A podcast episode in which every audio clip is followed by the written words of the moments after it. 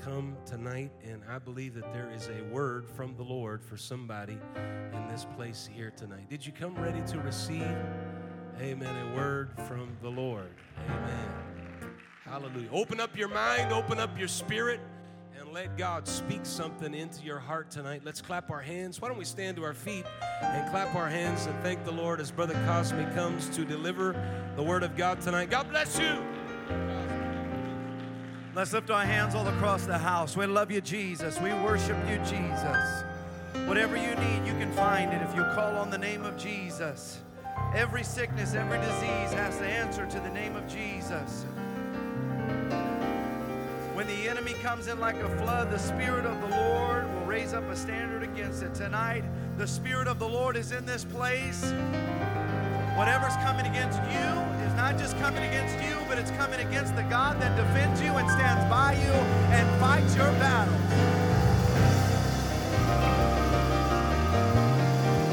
In the Bible, there was a man, Jehoshaphat, that was worried about an enemy that was coming out against him. But a prophet stood up and said, Don't worry, this battle's not yours, it belongs to the Lord. I got a message for somebody. The financial problem's not your battle, it belongs to the Lord. Your marriage problems belong to the Lord. Put it in the hands of God and let God have his way.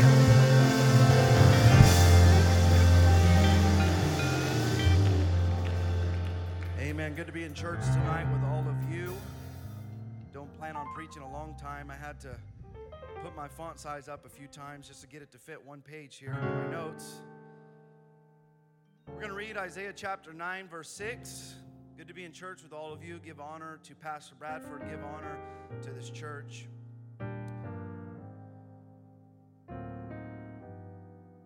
Isaiah chapter 9, verse 6, some of you probably could quote it. It says, For unto us a child is born, unto us a son is given, and the government shall be upon his shoulder, and his name shall be called Wonderful, Counselor, the Mighty God the everlasting Father, and the Prince of Peace. Amen. Tonight I'm going to title my message, The God of Miracles. The God of miracles. If you would, let's lift our hands to the Lord and let's call upon the God of miracles. If you need a miracle in your life, if you need a move of God in your life, you need God to touch you, you need a breakthrough in your spirit, you need a breakthrough in your life, we're calling on the God of miracles. Oh, come on, let's lift up our voices uh, and let's begin to praise the Lord for the work that He's already doing right now. He's going before us. In Jesus' name, we claim it. God bless you. you may be seated. We're going to focus tonight on where Isaiah says, His name shall be called Wonderful. Looking into what this meant in that modern vernacular of the Old Testament Hebrew language. First of all, it means full of wonder.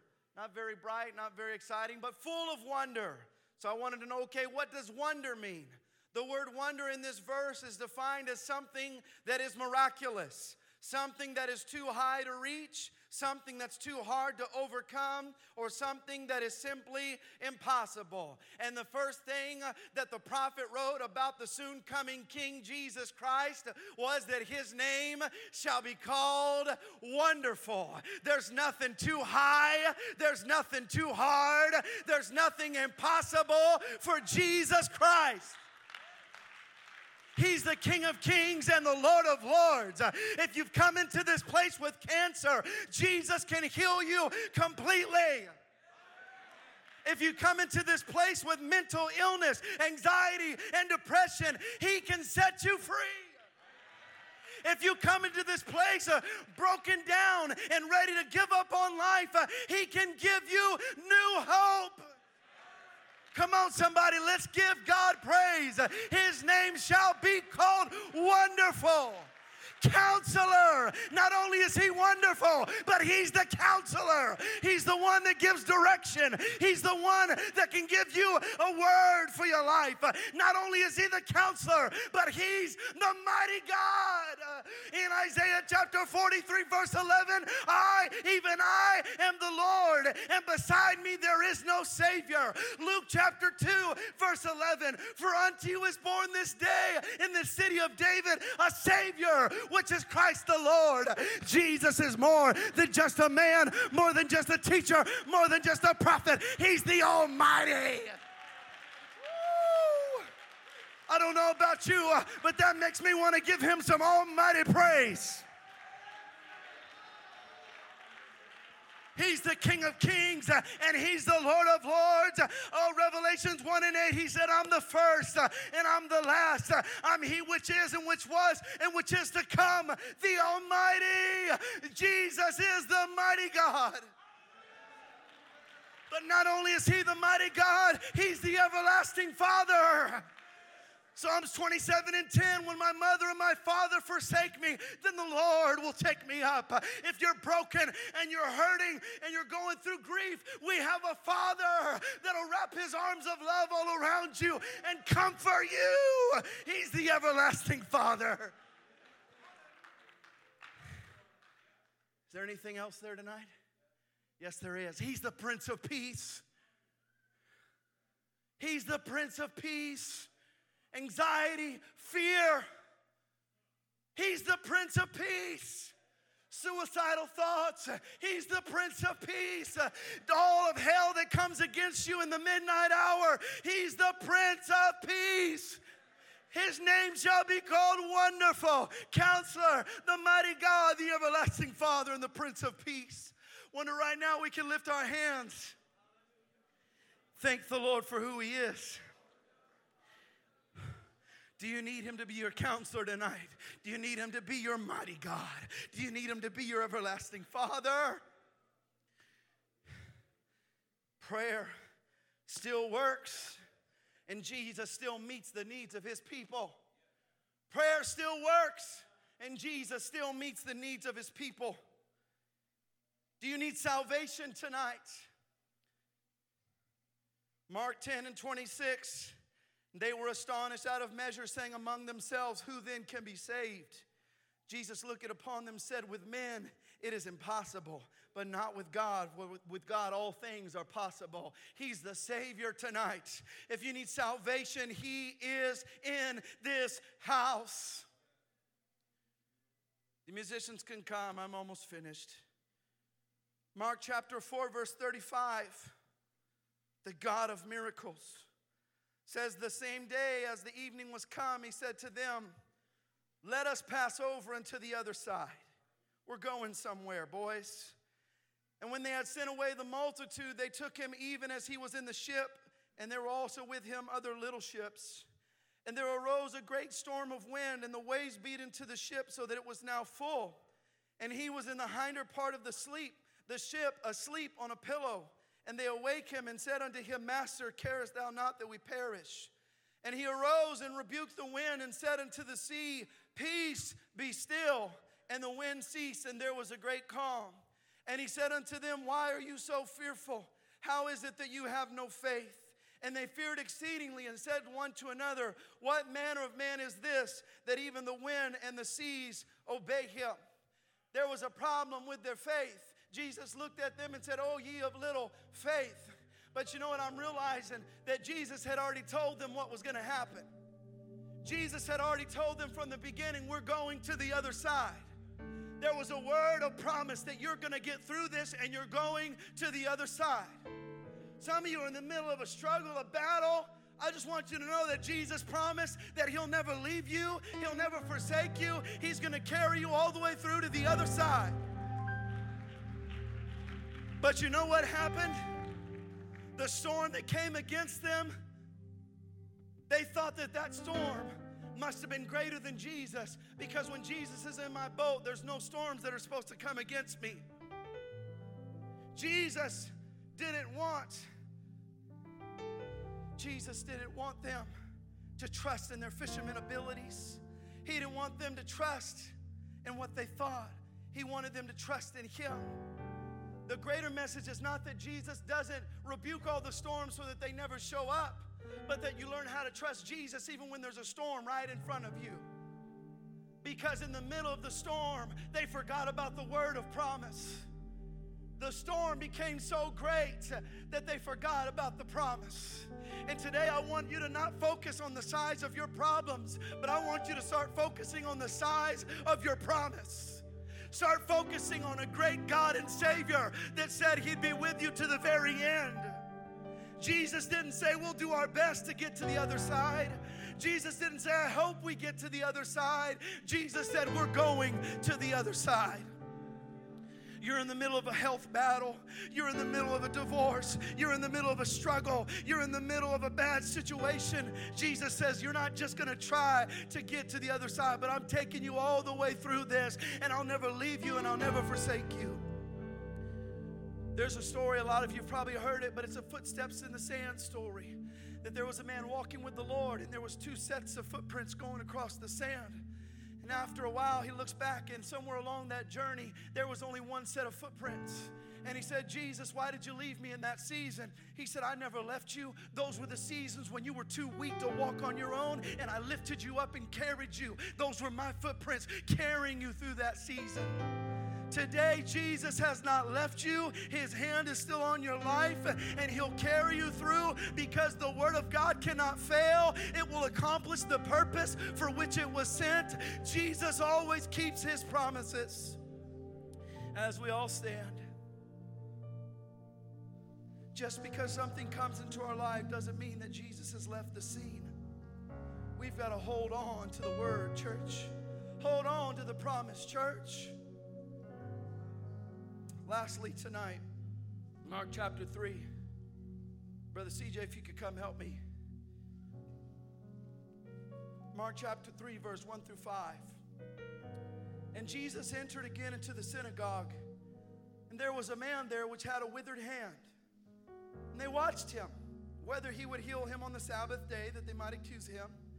And he saith unto the man which had the withered hand, Stand forth.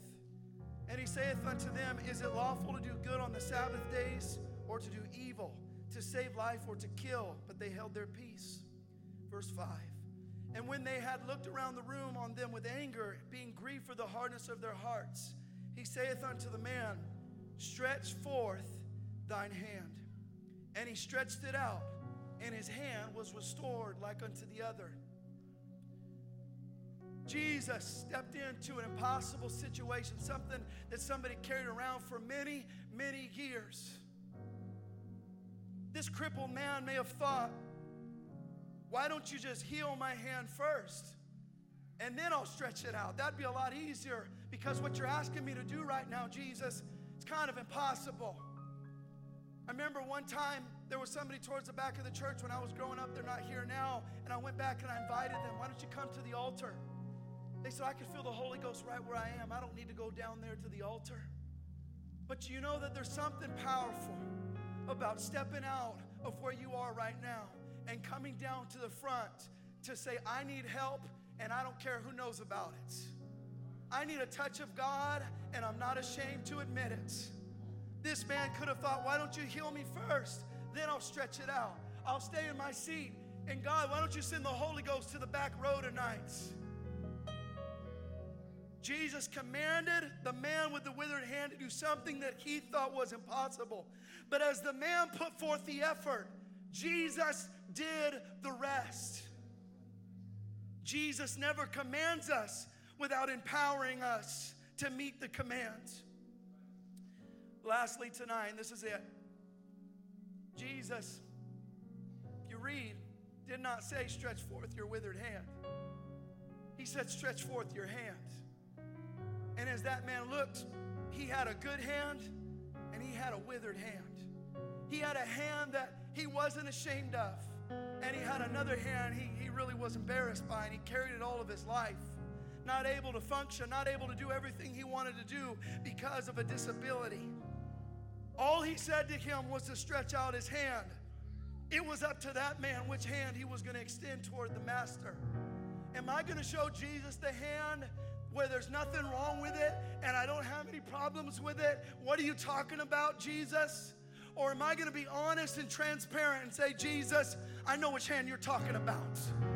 I know the brokenness you're talking about. I know the disability you're talking about. Brother CJ, would you take my jacket off tonight? Tonight, you didn't realize that I came through the parking lot, greeted several people, shook hands with people, was meet and greet. I shook Bishop Frost's hand, Pastor Bradford's hand, the ministry's hand, several of your hands. But did you know that I was covering some things up under the surface of what you could see? Did you know that I was covering up some trauma? Did you know that I was covering up some brokenness in a marriage that's on the brink of divorce? Did I show you that I'm covering up an addiction to pornography? Did I show you that I'm dealing with pain? Did I show you that I'm dealing with the suicidal thoughts? Did I show you that I'm hopeless? Did I show you that I'm addicted to pain medication? Did I show you that I'm afraid? Did I show you that I'm thinking about backsliding? Did I show you that I'm on the brink of a nervous breakdown? No, but Brother CJ, put that jacket back on. But I can come in with my Sunday best and I can say, Oh, praise the Lord, Pastor. How are you doing, Pastor? Brother Nate, so good to see you. Oh, I'm blessed. I'm good. But under the surface, uh, there's some honesty. There's some things that I need to get real with God about. Some of you, it's been too long since you've gotten the breakthrough that you needed because you keep covering it up. Jesus is not in this place to harm you. Jesus is not in this place to destroy you, but Jesus is in this place to give you freedom and set you free and deliver you. You say, Well, what's going to happen if everybody knows I'm struggling? You'll get better. That's what'll happen. You can die in silence in the struggle, or you can get peace out in the open when you get real with God. I don't need the altar. I can feel the Holy Ghost right where I'm at. But you know, right where you're at, there's people down here that don't know what you're going through. But when you get down to the altar, there's a brother that can lift up a hand. I'm with you. There's a sister that can lift up your hand. I'm with you. I'm taking off the coverings, I'm taking off the facade. I'm getting real with God because I'm a real person with real problems and I need real deliverance.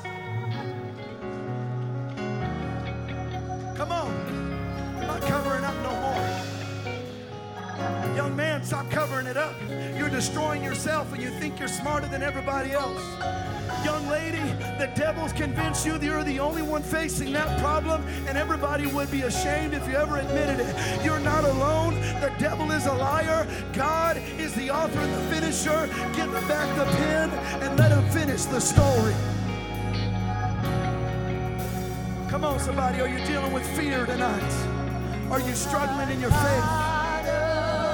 somebody. We serve a God of miracles. But are you willing to give Him the situation that you need a miracle in?